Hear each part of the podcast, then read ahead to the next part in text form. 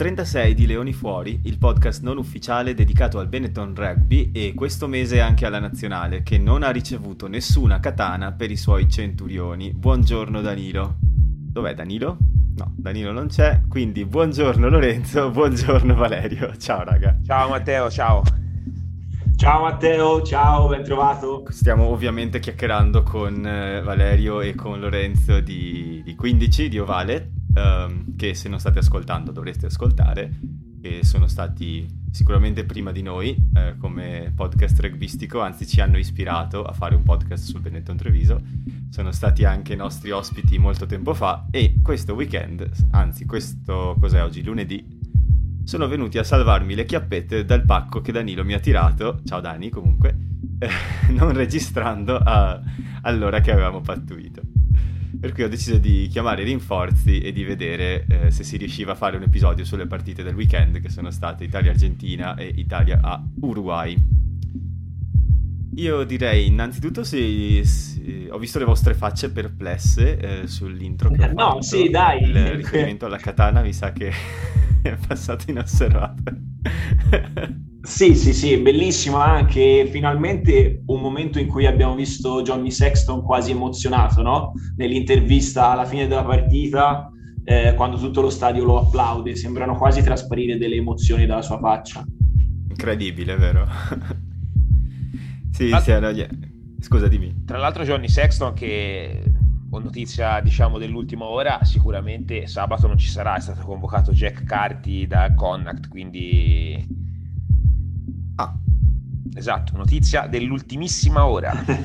Infatti non avevo letto nulla a riguardo. Sì, dalle 4 alle 6 settimane per un problema alla caviglia dopo che è dovuto uscire anche contro gli All Blacks nel finale. Ah, ok. Eh, ma cioè, non tipo fra- mini fratture o cose del genere, no? Solo botta forte e, ri- e riabilitazione, diciamo. Sì, sì, sì. Ok. E niente, ma comunque è stata una scena strana. Beh, c'è stata tanta ironia poi, no? Sul fatto di che cosa avrebbe fatto Johnny Sexton al prossimo giocatore che non sarebbe stato esattamente dove lo voleva sul campo. Sì, esatto. Oppure, giusto per collegarci al tema di giornata, cosa avrebbe fatto eh, Johnny Sexton se fosse stato il capitano dell'Italia questo weekend a fine primo tempo contro l'Argentina? Con una katana. Eh, bella domanda. Dai, entriamo nel tema di giornata che è Italia-Argentina, eh, finita 37 a 16 per i Pumas. Io non mi nascondo, mi aspettavo di più dall'Italia. Mi aspettavo un po' più di verve, non so come dire. Una partita più accesa, più... a prescindere dal risultato, eh, proprio... Oh, con gli All Blacks è finita peggio, ma mi è piaciuta di più. Eh, come dire? Avete avuto sensazioni simili? Sì, credo sia un po' il sentimento comune. Da un punto di vista di punteggio, in realtà ci eravamo sentiti con Valerio la sera precedente per dare un pronostico e io non ci sono andato lontanissimo, mi sembra di aver detto 32 a 11 o qualcosa del genere, perché credo che la differenza effettivamente fra le due squadre sia questa. Ehm, credo anche che la partita con gli All Blacks ci abbia in qualche modo un po' a tutti ingannato, eh, soprattutto perché gli altri erano gli All Blacks e quindi tutto col- noi ci aspettavamo è stata molto superiore alle aspettative e ha creato delle aspettative che però eh, forse non eravamo con la nostra nazionale non era in grado di ehm, affrontare immediatamente, immediatamente. Ah, sì, io se posso aggiungere direi che la delusione chiaramente va divisa su due piani, quella del tifoso e quella dell'analista, passami questo termine, no? anche se siamo eh, tutti, come si dice, analisti per, eh, per diletto e non di professione. Chiaramente come tifosi c'è sempre una delusione per la sconfitta e perché ci si aspetta che dopo una prova discreta comunque la settimana precedente ci sia la replica eh, una settimana dopo. Questo è, introduce già uno dei primi problemi che ci sono nel, nell'ambiente azzurro. Non so se vi ricordate nel 2016 quando abbiamo vinto con eh, il Sudafrica, la settimana dopo è arrivata la sconfitta con Tonga inaspettata. secondo me una delle sconfitte peggiori, no? proprio per questa ragione che non riusciamo mai a mettere insieme due performance qualitative sul piano attitudinale e tecnico nell'arco di una settimana e questo è già il primo grande limite. E poi in seconda battuta ci si aspettava sicuramente qualcosa in più sul lato della proposta offensiva perché se come dice Lorenzo io sono molto d'accordo con lui rispetto al gap che c'è tra noi e Argentina e io in quel famoso messaggio di pronostico ero stato un pochino più stretto per eh, insomma, ovvie ragioni di tifoso, di fede, ma sapevo che comunque sarebbe stato quello il, il range di punteggio su cui ci si poteva orientare. Però d'altra parte se non è un delitto perdere i, con i Pumas bisogna vedere come si perde eh, con, con, la squadra argentina. Ricordiamo una squadra argentina che ci è superiore, che ha sicuramente più qualità nei reparti degli avanti e dei tre quarti, che però insomma arriva a questa tournée europea non esattamente sotto una buona luce, no? Quindi era una squadra che lasciava degli spazi da poter aggredire, questo sulla carta, poi come abbiamo visto sul terreno del Monigo è andata diversamente. E quindi credo che un po' la delusione, la frustrazione dei tifosi sia questa, però ecco, vedendo poi com'è la realtà dei fatti, eh, la, la, differenza anche che c'è tra noi e loro, i numeri non sono, non sono sempre indicativi della realtà, però negli ultimi vent'anni abbiamo vinto due volte con i Pumas, sempre in situazioni particolarmente strane, entrambe le volte in dei, dei tour di giugno in Argentina con una nazionale albiceleste particolarmente rimaneggiata. Insomma, mh, mm, ad oggi la differenza tra noi e loro c'è ed è questa. Io mi sono un po' spulciato le statistiche della partita perché come vi dicevo prima eh, di registrare eh, purtroppo non l'ho vista in diretta e quindi ho potuto guardarla solo come diciamo postuma eh, vedendo spizzichi e bocconi, poi cercando di vedere tutte le azioni importanti, scrollando lungo la partita, perché poi da ti permette di vedere la, la partita eh, anche indifferita come vuoi te, mettendo in pausa avanti e indietro. E vedendola sapendo già il risultato, concentrandomi più sulle singole giocate, ho notato che alla fine l'Italia non è che è stata inferiore in termini così eclatanti proprio che no, ti sembra che vadano dentro come il coltello nel burro, ma ha avuto una serie di momenti di blackout totale che hanno portato a situazioni del genere. Non so, adesso sto guardando le statistiche, per esempio, eh, i turnover concessi, 23 dall'Italia e 11 dai Pumas. E solo qui probabilmente hai perso non so quanti punti avvic- che avvicin- eh, potevi ottenere avvicinandoti alla, alla linea di meta, so, una su dieci magari diventa una meta di queste, no? Uh, oppure un altro che mi è saltato all'occhio è stato il fatto che abbiamo vinto più rack di loro, che abbiamo uh, avuto statistiche molto simili per tantissimi aspetti, per cui i 37 punti sono veramente frutto di 4 o 5 situazioni, per esempio loro hanno battuto la linea della difesa 6 volte e noi solo 2. Uh, cioè ci sono delle situazioni specifiche, forse anche individuali, non lo so, che hanno portato a così tanti punti in più di quelli che forse sarebbero potuti stare se la squadra avesse giocato in maniera più coesa. Questa è un'impressione che ho avuto guardandola senza, ripeto, il flusso della diretta, ma più con il flusso dell'azione singola che ti vai a rivedere. Guarda, paradossalmente Matteo forse eh, l'Italia avrebbe avuto qualche chance in più di giocarsi questa partita se l'Argentina avesse vinto a Parigi una settimana prima. Perché l'Argentina è arrivata dopo tante sconfitte consecutive, sette, a giocarsi questa partita con le spalle al muro, con il contratto di Ledesma in scadenza alla fine del mese e con la consapevolezza che la partita andava vinta costi quel che costi. Se sei andato a vedere le statistiche, forse avrai anche notato, io l'ho lette in quelle del, prodotte dalla Autumn Nation Series, eh, dove ci sono anche le statistiche individuali. Santiago Carreras, il numero, del, il numero 10 dell'Argentina, ha calciato 18 volte e ha passato 11 palloni in tutta la partita e questo la dice lunga su come l'Argentina abbia approcciato la partita.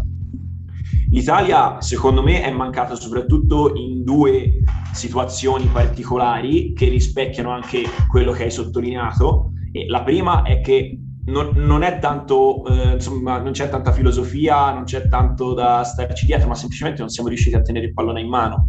Guardando la partita abbiamo perso una quantità di palloni semplicemente perché ci sono caduti dalle mani enorme, enorme e veramente quelle son, sono cose che, che ti uccidono non siamo mai riusciti a costruire, non abbiamo mai avuto, pur avendo il 51% se non erro del possesso, non siamo mai riusciti a costruire niente di troppo positivo. Nelle situazioni in cui abbiamo avuto tanto possesso continuativamente, abbiamo fatto una fatica gigantesca, enorme, ma qualcosa alla fine abbiamo prodotto, come in quegli unici 10 minuti di inizio secondo tempo dove all'improvvisamente abbiamo messo 10 punti in fila e la partita sembrava che potesse quasi riaprirsi perché comunque al 55esimo mi sembra stavamo sotto di 8 non sotto di un materasso e mezzo. Quindi la partita c'era. Questa è la prima cosa e la seconda è che loro hanno calciato tanto e ci hanno, ci hanno ucciso sulla nostra brutta copertura della profondità perché le loro prime tre mete che alla fine fanno il solco e fanno la differenza nella prima parte di partita vengono tutte e tre da errori nella copertura profonda. Sulla prima Minozzi viene battuto nel contrasto aereo e questo può succedere semplicemente perché ci sono tanti contrasti aerei e succederà che lo perdi, ma se tu vai a vedere il replay della meta vedi che tutti gli avanti argentini che partono con 7-8 metri di ritardo rispetto agli avanti italiani arrivano sul punto di caduta del pallone davanti agli azzurri e infatti Kremer non ha più nessuna davanti e Kremer parte molto dietro gli avanti azzurri, che vuol dire che Kremer si è sbattuto, si è fatto un mazzo così per arrivarci su quel pallone, mentre dalla nostra parte, vuole dirlo, qualcun altro non ha fatto altrettanto. Il secondo pallone viene da un calcio anche un po' telefonato, se vuoi, un grabber sul quale Monti Ioane arriva in ritardo e non si getta sul pallone ma perde un contrasto calcistico contro la terza linea avversaria in maniera abbastanza inaccettabile. Peraltro poi ha fatto una buona partita Ioane, ma in quel caso eh, è stato francamente inaccettabile. E la terza meta arriva invece con un gioco da prima fase che attira Minozzi sulla linea, calcio poi del numero 10 argentino e Padovani è in clamoroso ritardo nel coprire la profondità del campo. Anche lì mi sono un po' chiesto come mai Padovani 14, per esempio, che mh, mm, oggettivamente non è un'ala, cioè... Beh, però ci ha, ci ha forse... giocato in nazionale spesso ultimamente, eh? Sì, non so, forse sono un po', un po', diciamo, la mia percezione viene un po' alterata dalla percezione trevigiana di Padovani, come, è stato usato molto come estremo o come utility 10 quando si faceva male Tommy Allen, ad esempio, due, un anno e mezzo fa. Probabilmente Matteo, se ti posso rispondere io, ti dico che nel, nella fase di annunciazione dei 23 eh, anche io e Lorenzo eravamo rimasti un attimo, non, non dico sorpresi, però c'erano stati alcuni cambi che eh, avevamo vissuto come dei cambi fatti da Crowley un po' di default, cioè della serie proviamo eh, nuovi giocatori a prescindere da quello che sarà l'avversario e da quello che si è visto sabato prima con gli All Blacks. Padomani forse è uno di quelli che è stato messo in campo per eh, una mera ragione tattica, quindi eh, un'Argentina che si preannunciava eh, squadra dall'uso del piede massivo, come poi è stato, e eh, rispetto a Mori con Padovani guadagni eh, diciamo un'efficacia maggiore sulle prese al volo, sul gioco aereo e sulla copertura del campo, mentre Mori è un giocatore forse migliore nel, nell'accelerazione e nel, nel, nello spunto. Però eh, poi abbiamo visto tutti com'è andata, perché il kicking game e in generale il gioco aereo per l'Italia è stato un grosso tallone d'Achille per tutta la partita quindi eh, il discorso di Padovani poi lascia un po' il tempo che trova, anche se io personalmente non sono mai troppo favorevole al pensiero che un, cioè, ci sono dei giocatori che hanno delle affinità più verso degli aspetti e altri verso delle altre appunto. Però Padovani secondo me si portava dietro più che una qualità sul gioco aereo anche uno scarso minutaggio nello United Rugby Championship, quindi lanciarlo così in una partita importante poteva essere un rischio. A me non, È, non, non è lì che, che lo ritengo eh, insufficiente, più su alcuni palloni, ad esempio persi a contatto, che sono cose, errori da mini rugby e quelli, come diceva Lorenzo poco fa, diventano errori mortali in una partita così tirata. Soprattutto e... contro i Pumas, che comunque esatto, sono una esatto. che ti, una, I Pumas so, sono una squadra che sa giocare di rimessa, cioè loro anche senza entusiasmare hanno comunque fatto il 94% dei placcaggi riusciti, hanno messo la partita nelle condizioni di poter essere vinta marcando con... Eh, diciamo in tutte le fasi del, del, del, in tutti i macro, i macro tempi della partita e sono arrivati in fondo sostanzialmente mettendo l'Italia all'angolo lavorandola bene bene facendola cuocere lentamente e hanno fatto quello che dovevano fare anche senza, anche senza mostrare un rugby tremendamente creativo. Ma si sa insomma dai Pumas non, non, non c'era neanche bisogno di aspettarsi questo. No ma infatti Secondo me è stata una partita che ha fatto capire, cioè sai, tanti dicono, no, l'Argentina, l'Italia dovrebbe, gioca- dovrebbe puntare all'Argentina per una vittoria di lusso. Noi non ci rendiamo forse conto della differenza tra i nostri due movimenti reguistici, che paragonabili per certi versi, ma sen- siamo più scarsi. Cioè, e ce l'hanno dimostrato chiaramente con questa partita perché ce l'hanno, ce l'hanno come si vuol dire, incartata. Nel che dall'inizio alla fine della partita io non, ho... Vabbè, ti ripeto, sapevo già il risultato perché l'ho vista in differita, ma lo percepisci se vedi no, il, mood, il momentum, chiamiamolo, della partita, che, che come dicevate prima, no, all'inizio del secondo tempo, sembrava no, che l'Italia stesse provando una reazione. Ho detto dai che forse, dai che forse. Però no, nel senso che poi alla fine, cos'è arrivata? Mi pare al cinquantesimo, su No, subito. Moroni, immediatamente, immediatamente perché eh, dal, sì. cal- dal, calcio d'inizio, dopo il calcio di punizione del meno 8, facciamo un in avanti anche lì mh, mm, abbastanza gratuito purtroppo e anche un po' difficile da accettare per il livello. Loro hanno automaticamente il possesso nei nostri 22 metri e in capo a 4 minuti segna. Per cui, boh, non lo so, adesso, visto che ne abbiamo parlato abbastanza, eh, il tema forse della partita è la precisione nella tecnica, nei fondamentali alla fine, perché tutti i palloni persi, tutti questa grandissima quantità di turnover, eh, tutte queste cose qui alla fine sono quelle cose che senti sempre, no, sai, poi il, il, il, la persona di turno, no? il leone da tastiera di turno eh, su internet dire ah, queste robe in Galles non succedono, bla bla bla.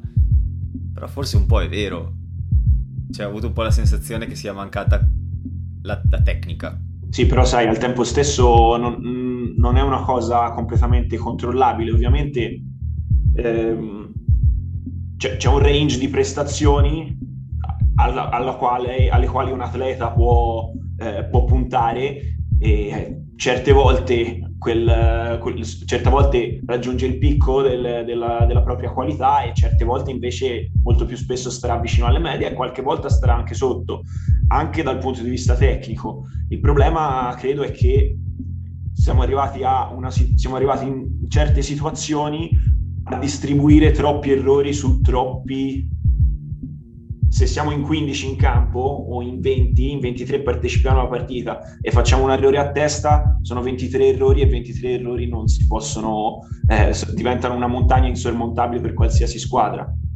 E questo penso sia stato un po' un problema, sono degli, del, delle problematiche classiche secondo me di quando una squadra di livello inferiore prova a spingere un po' oltre contro una squadra che gli è superiore quello che può succedere. Penso che sia un incidente di percorso che tutti i giocatori dell'Italia possano essere meglio di come hanno dimostrato di essere come collettivo e come individuale e che al tempo stesso però ci siano anche altri problemi sui quali lavorare. Detto questo non ne farei una catastrofe perché no, obiettivamente non solo abbiamo giocato contro il Blacks Argentina, abbiamo giocato contro il Blacks Argentina lavorando con il nuovo staff per credo due settimane al massimo eh, quelli che ci sono da di più ci sono da nemmeno 20 giorni in ritiro, quindi di cosa stiamo parlando? Ecco, io forse proverei anche a spostare l'accento sul fatto che l- questo gruppo qua, con il nuovo staff, la rivoluzione, eccetera, che c'è stata a marzo,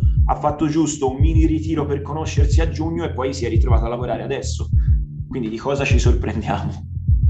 No, no, beh, è vero anche questo. No, ma questo è verissimo. Io, per esempio, non mi sorprendo di niente. L'unica cosa che però devo constatare e che mi dispiace, soprattutto sempre rimanendo sui famosi due piani, tifoso e pseudo-analista è che a, a, fronte della sconfitta che ci sta e che non va drammatizzata ci sono alcuni elementi del gioco che mi preoccupano di più, ma questo lo dico in funzione un po' eh, del, del, nostro alto livello, ad esempio le fasi di conquista, no? Cioè noi eh, veniamo da un anno intero in cui sostanzialmente la nostra rimessa laterale, vuoi per un verso, vuoi per un altro, non riesce mai a essere una fonte vera di, eh, di, guadagno di palloni per cercare di mettere in difficoltà l'avversario. Quindi ecco, magari eh, quello che dicevi te Lorenzo è corretto e lo estenderei al fatto che il nuovo staff ha delle, cioè più che sul risultato che sappiamo che ad oggi e ancora per un bel po' di tempo non può essere il, il focus più vicino nel, nel, negli obiettivi del, della, della, squadra nazionale italiana, però alcuni elementi che servono per competere a livello internazionale, ecco quelli magari ci auspichiamo un deciso cambiamento di rotta perché altrimenti senza, senza la palla si fa poco, no? Questo si può dire. sì, alla fine sì. E quindi insomma ci affacciamo verso una partita la prossima settimana contro l'Uruguay dove però non ci sono scuse, cioè bisogna, bisogna fare un, un, bel risultato anche, anche, per schiarire un pochino no, le nubi perché ovviamente adesso il, il, il mondo rugbistico italiano vede queste due sconfitte, sa che sono due sconfitte tutto sommato accettabili contro due squadre forti, ma vuole un pochino anche qualcosina di buono da mangiare. Cioè... Vogliamo godere tutti, no? Voglio eh. dire, eh, comunque non, non, solo per responsabilità nostre, ma anche con la pandemia, la riorganizzazione del calendario internazionale, insomma non giochiamo una partita veramente alla nostra portata dai mondiali la nostra ultima vittoria è con la Namibia o con, non ricordo chi fosse l'altra nel girone, la Russia. La Russia.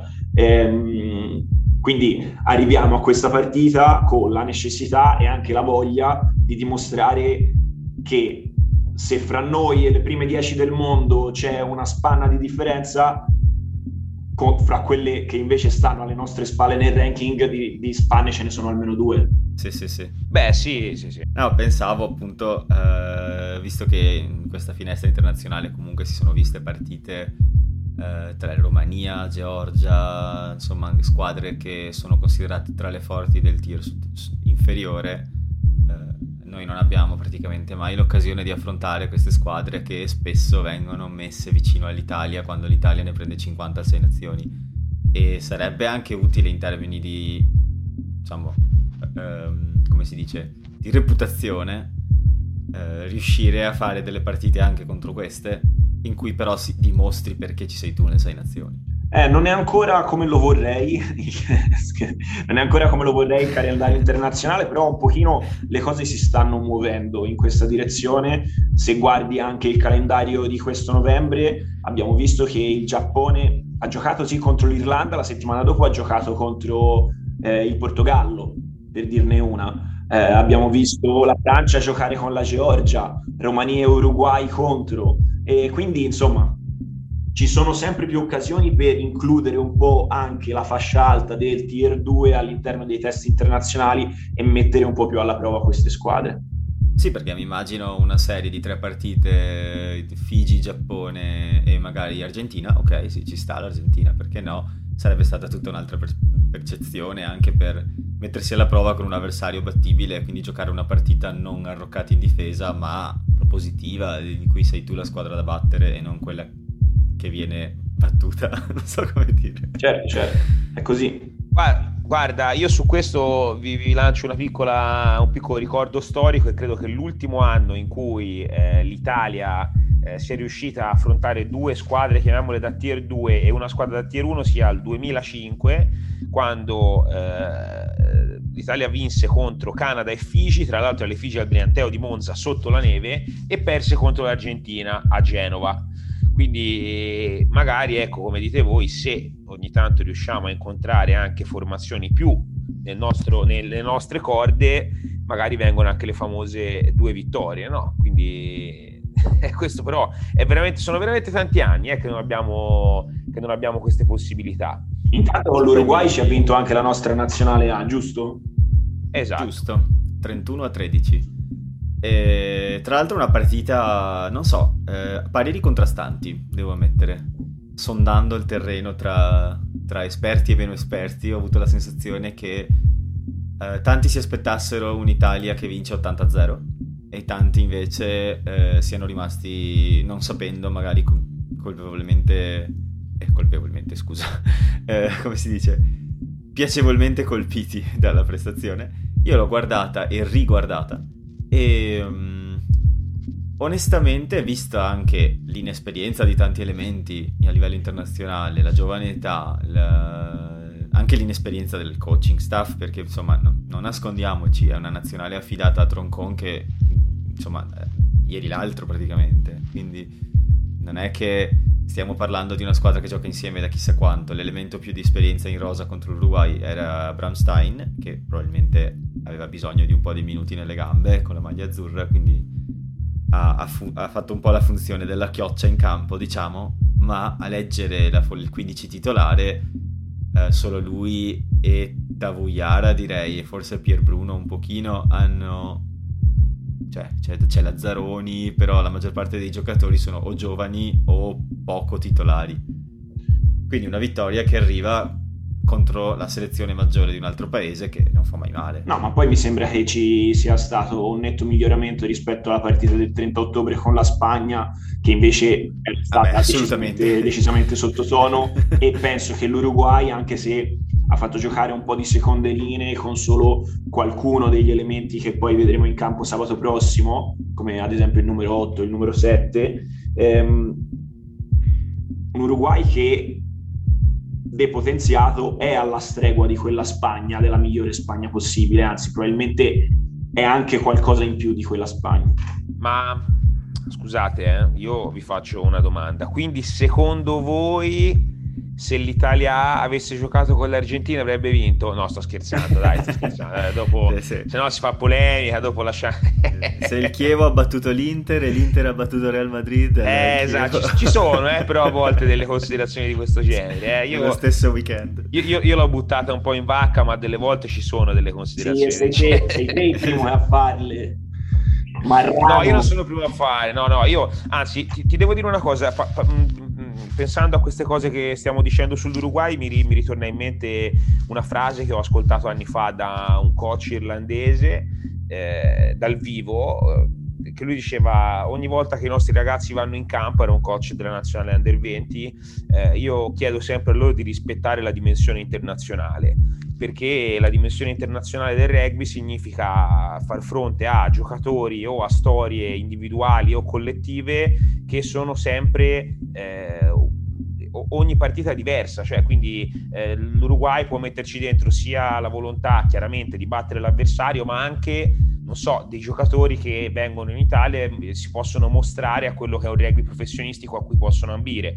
Quindi, insomma, sottovalutare le formazioni quando si entra nel palcoscenico internazionale può diventare un, un enorme eh, boomerang. Tant'è che le Figi poi al mondiale con l'Uruguay ci hanno perso. Non rivedremo di sicuro la stessa squadra, però insomma, non siamo noi una formazione come Italia che può permettersi di affrontare un test match di questo genere eh, così, no? In, in, plancia di comando, come se fosse una partita da risultato assolutamente scontato. Sappiamo che in questo momento la bilancia pesa molto di più dalla nostra parte da quella dell'Uruguay, però comunque, eh, ripeto, questi ragazzi che si verranno messi in campo avranno qualcosa da dover dimostrare, no? E quindi non sarà sicuramente, cioè, non, non la possiamo restringere solo a una questione di pronostico, siete d'accordo?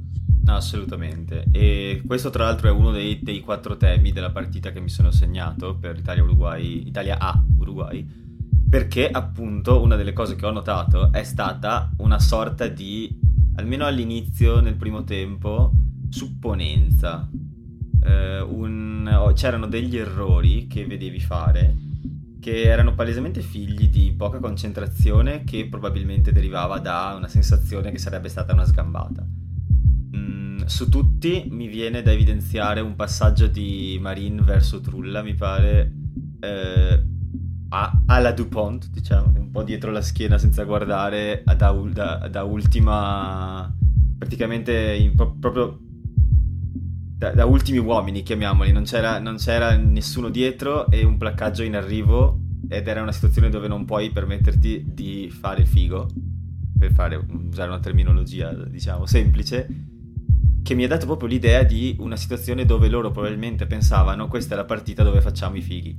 Adesso mh, mm, non credo che sia, sto facendo semplice, però mh, mm, ho avuto questa sensazione guardandola e anche riguardandola. Ci sono stati almeno 3-4 episodi, tutti nel primo tempo, dove l'Italia secondo me non aveva davvero valutato bene la situazione, come dicevi tu, e poi ha dovuto davvero accendere il motore, arrivare fino in quinta marcia, fare tre mete e mettere il punto sulla partita perché non, non era mica così scontato all'inizio. Eh, era iniziata strana la partita.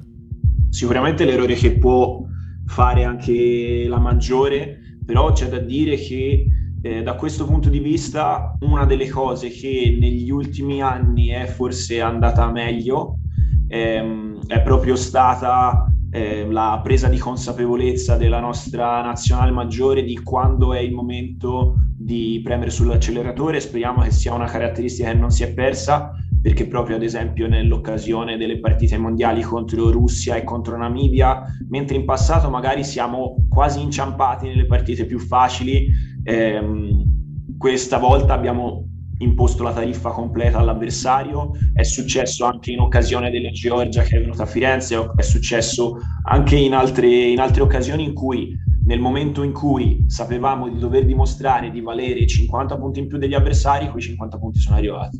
Sì, eh, purtroppo io di questo ho un po' paura, ti confesso, per la prossima settimana, perché eh, è una nuova nazionale, sono giovani, sono... E, e, questa era anche un'altra delle cose che volevo dire riguardo a Italia-Argentina, che quella è proprio una partita dove serve esperienza, dove affronti una squadra che arriva, come dicevi tu, no? con, le, con, le, spalle al muro, con l'Edesma che ha bisogno che i suoi uomini lo aiutino, con eh, tante piccole cose che si vanno a sommare dove e spesso si sommano molto male con una nazionale giovane, contro una nazionale giovane, perché gestire il momento, gestire il possesso, gestire eh, anche controllare il ritmo del gioco sono cose che sono nelle mani degli esperti solitamente. E quindi ho paura, spero che la prossima settimana rispondano presente alla chiamata che hai detto te, nel senso che eh, magari la partita con l'Argentina è servita un po' come, come sveglia, come dire ok questo succede quando eh, non riesci a controllare la partita, prossima settimana hai un avversario dove lo puoi fare davvero, dimostralo. Senza dubbio senza dubbio. No, io sono, sono, abbastanza d'accordo perché proprio mentre facevo i paragoni storici, fra virgolette, pensavo al grande turnover che c'è stato nel frattempo dal punto di vista dei membri della nostra nazionale, però penso anche che abbiamo tanti giovani che al tempo stesso, se penso all'attitudine mentale che spesso hanno, ehm, li, li leggo positivamente.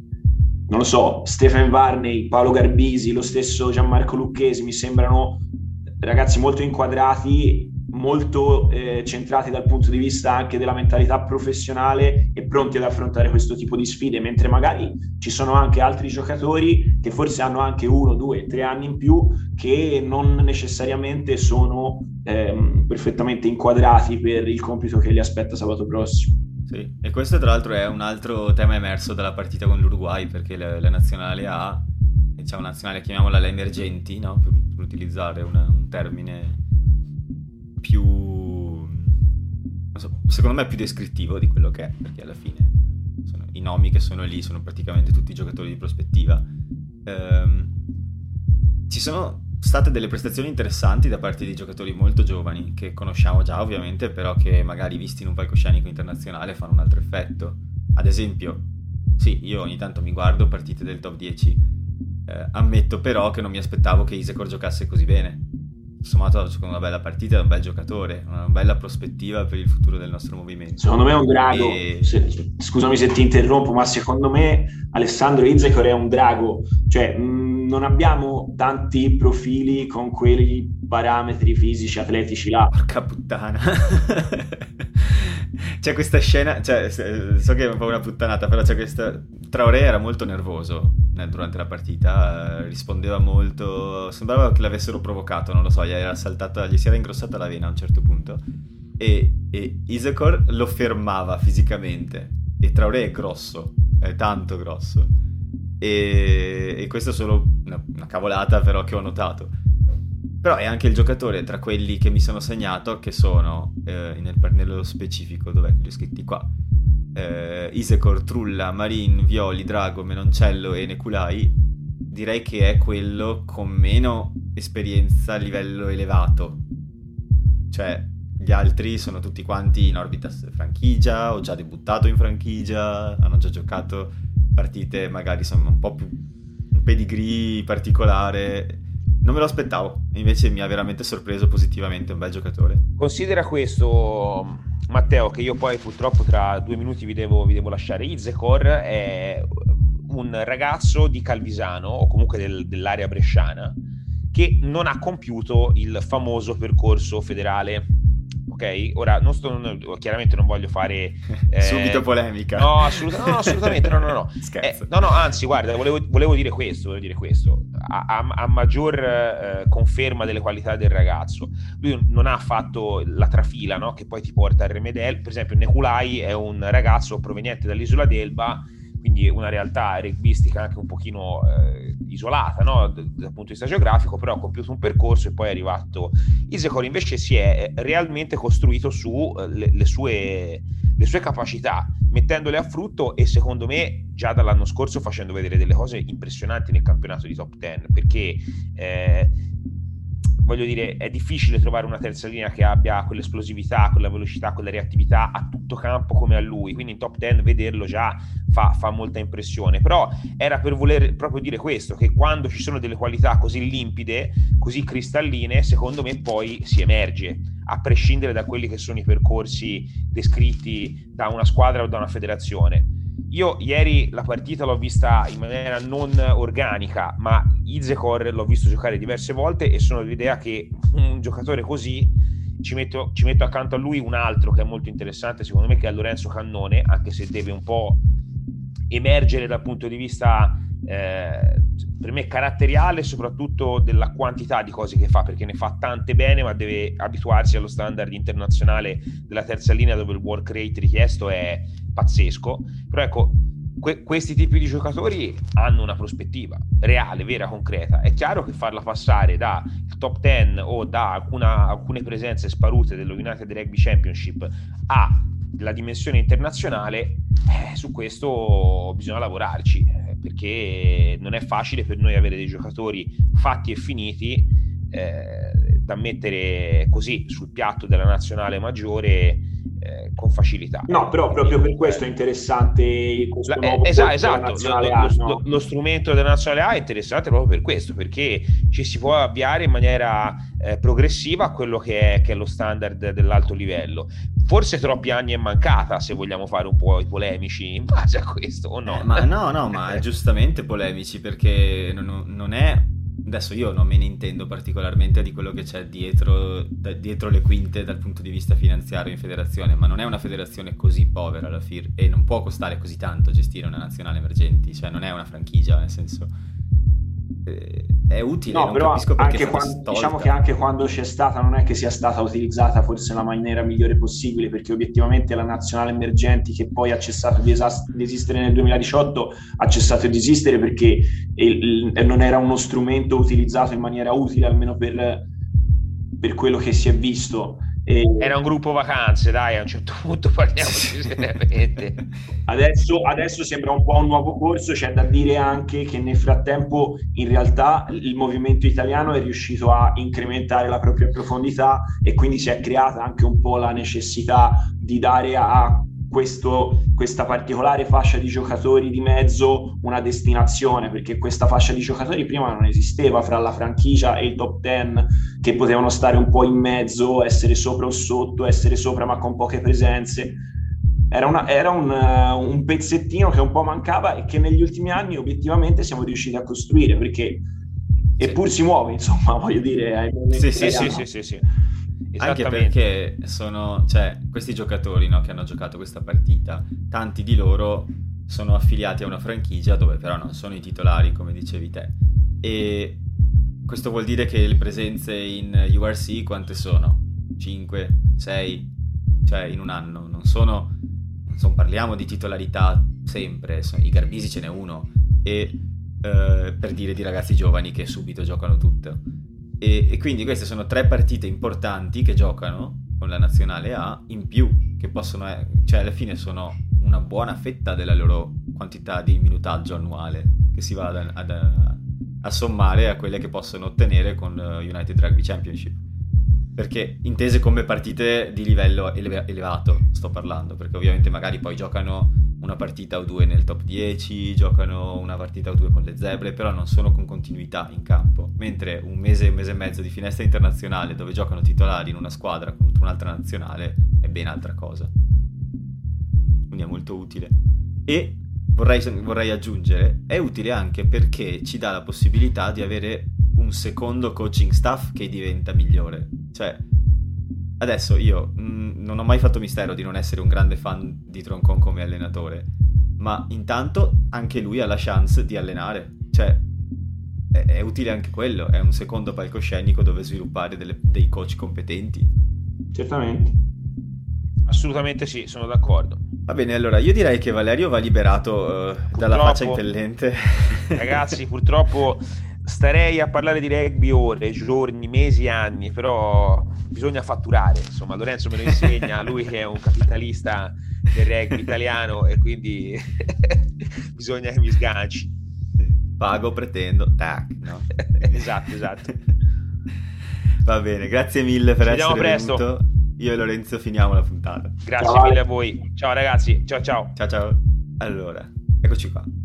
Eh, che dire, direi che abbiamo parlato abbastanza di, di, quello che è stato il nostro weekend ovale. Eh, però il nostro podcast eh, ha un gruppo di ascoltatori molto attivi che, che, pretende la propria fetta, rivendica la propria presenza nell'episodio settimanalmente e questa se- sezione si chiama Ingressi laterali.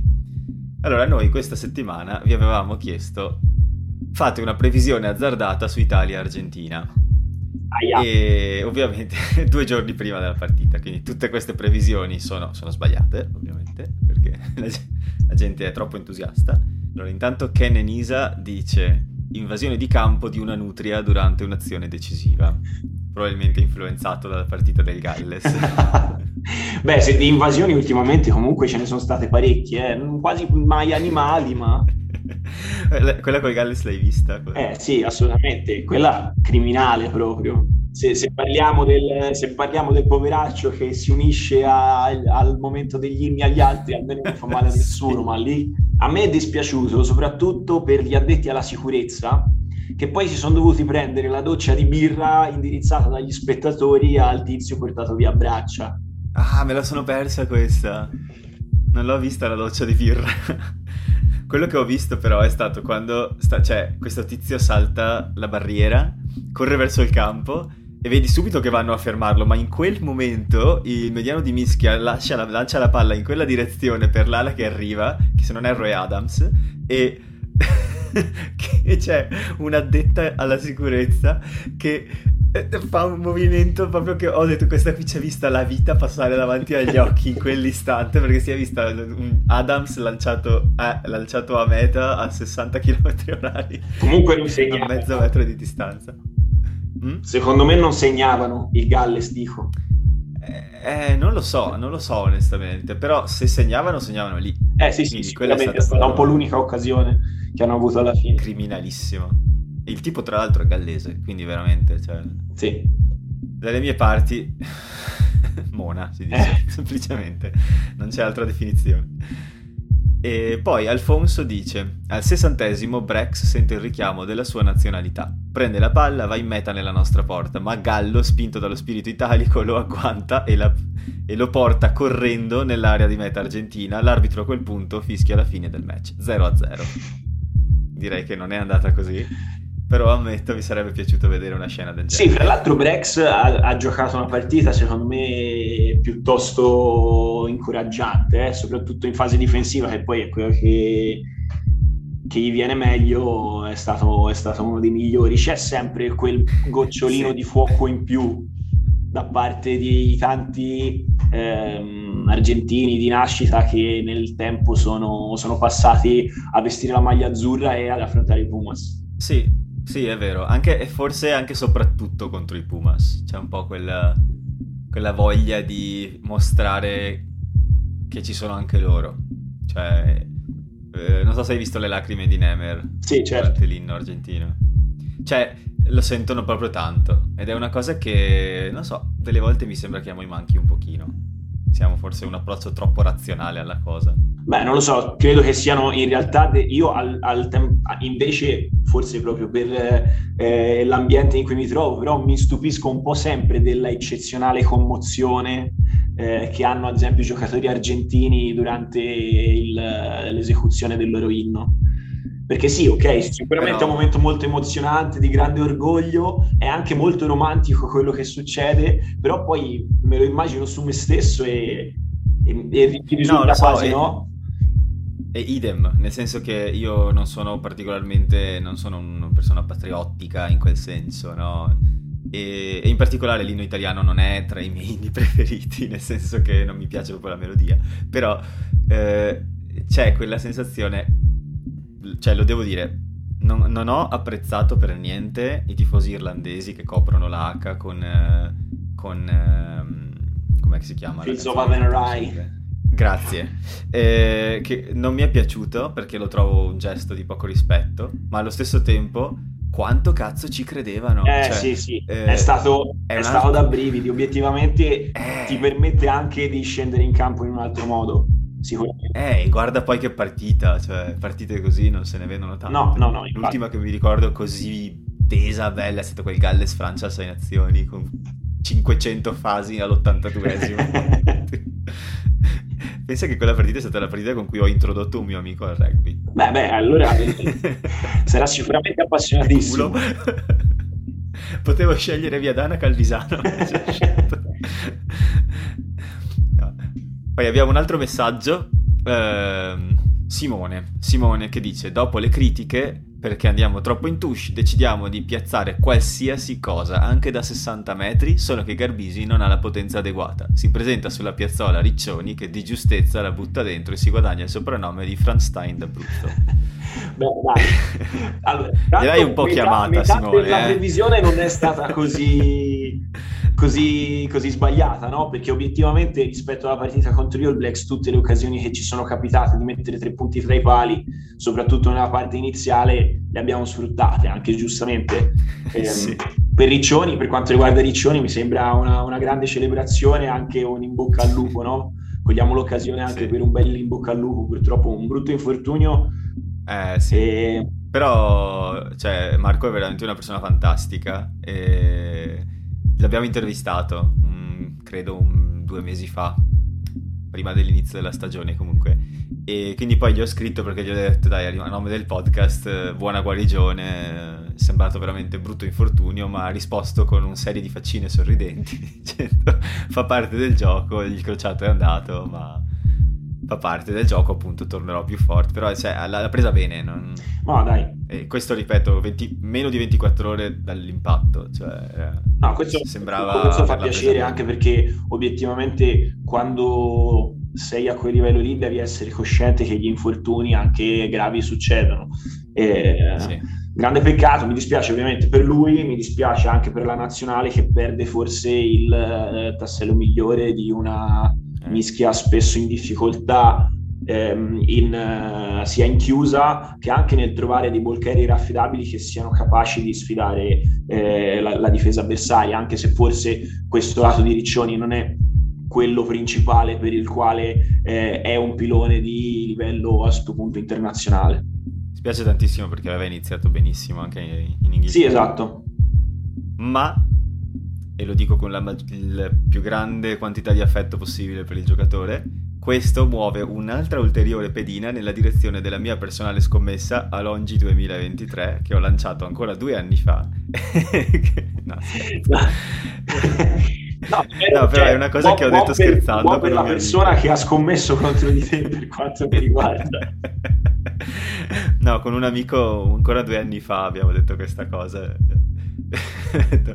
se nel 2023 eh, abbiamo fatto la scommessa che, che, Filippo Alonso sarà il pilone titolare ai mondiali del 2023, ma l'abbiamo fatta senza alcuna prova, niente, cioè semplicemente sì, sì. scritto scar- penna su carta e quindi ogni segno va colto.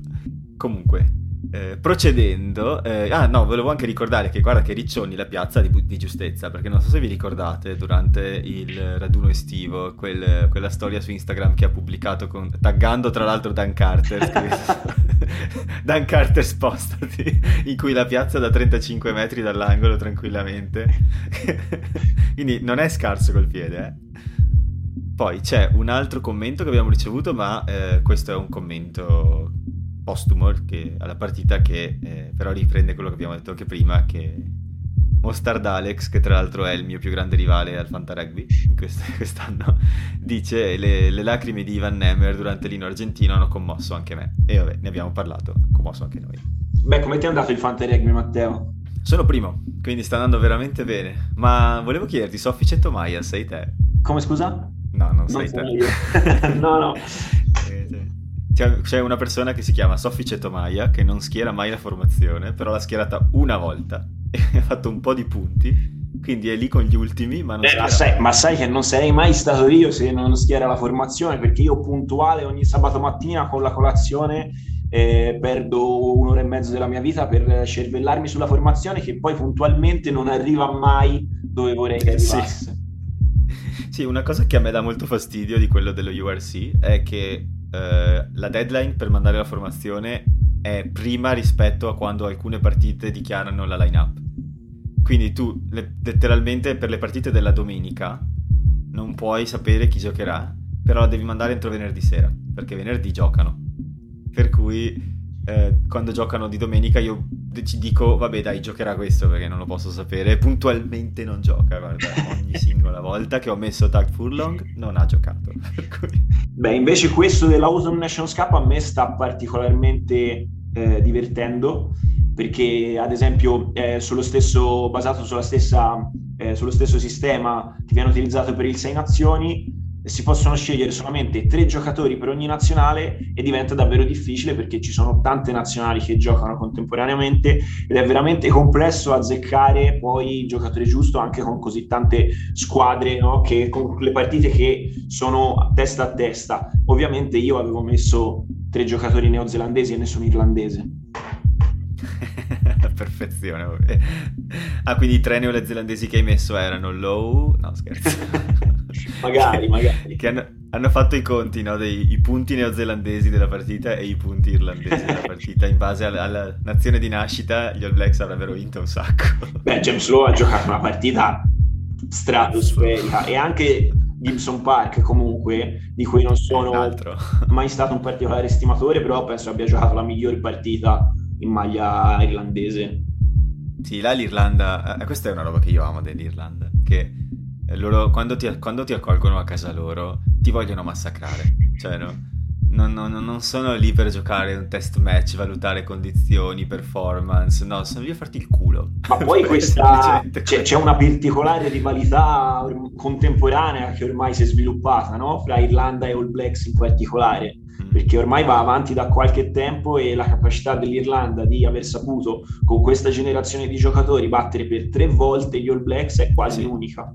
E tre, sì, negli ultimi tipo 4 anni, cioè 4-5 anni, no? Sì, sì, mh, Chicago, eh, poi li hanno battuti in casa, credo che la prima forse sia stata 2016-17 al massimo. Sì, cioè alla fine non è tanto tempo fa. Altra generazione sicuramente per certi versi, però cioè, sono quasi sempre... Beh, no, dai, eh, sono gli stessi Long, giocatori. Sexton, Murray, ehm, quali altri sono che ci sono sempre stati? Chianili, Joy Carberry almeno due, perché a Chicago era già, anzi forse era addirittura l'estremo titolare in quell'occasione, e, e poi beh, diversi di questi hanno anche battuto gli All Blacks con la maglia dei Lions nel frattempo nel 2017. Mm. Quindi mm-hmm. non, è, non, ce ne sono tanti di giocatori che possono dire io in carriera ho vinto quattro volte con gli All Blacks. Johnny Sexton e Caleb Furlong negli ultimi cinque anni. Ha capito stronzo? No, scherzo. Eh, no, però è vera sta cosa, assolutamente. Va bene, dai, io direi che questo episodio è finito ormai. Eh, vorrei ricordare a chi ci ascolta come fate a farci delle domande, ma soprattutto come fate a rispondere agli ingressi laterali. Eh, è semplice, metto una domanda online più o meno due o tre giorni prima della partita sul nostro canale Twitter e se mi ricordo anche sul nostro canale Facebook e rispondendo alla domanda eh, semplicemente io poi il giorno dell'episodio apro il link e vedo, chi, vedo le risposte e leggo le migliori. Quindi funziona così. Se voi volete contribuire con qualche perla di saggezza, fatelo così, noi apprezziamo moltissimo. Per il resto seguiteci su Twitter, su Facebook, su Spreaker, su Spotify, mettete like, ma mettete anche follow, così saliamo un pochino le classifiche dei podcast, anche se stanno andando molto bene, devo dire, quindi grazie a tutti. E detto questo io ringrazio te, Lore, e ringrazio anche Valerio per essere venuti a, a salvarmi letteralmente da questo impasse e per la chiacchierata ovviamente. Grazie Matteo, è sempre un piacere. Ciao ciao e ciao a tutti anche che ci avete ascoltato.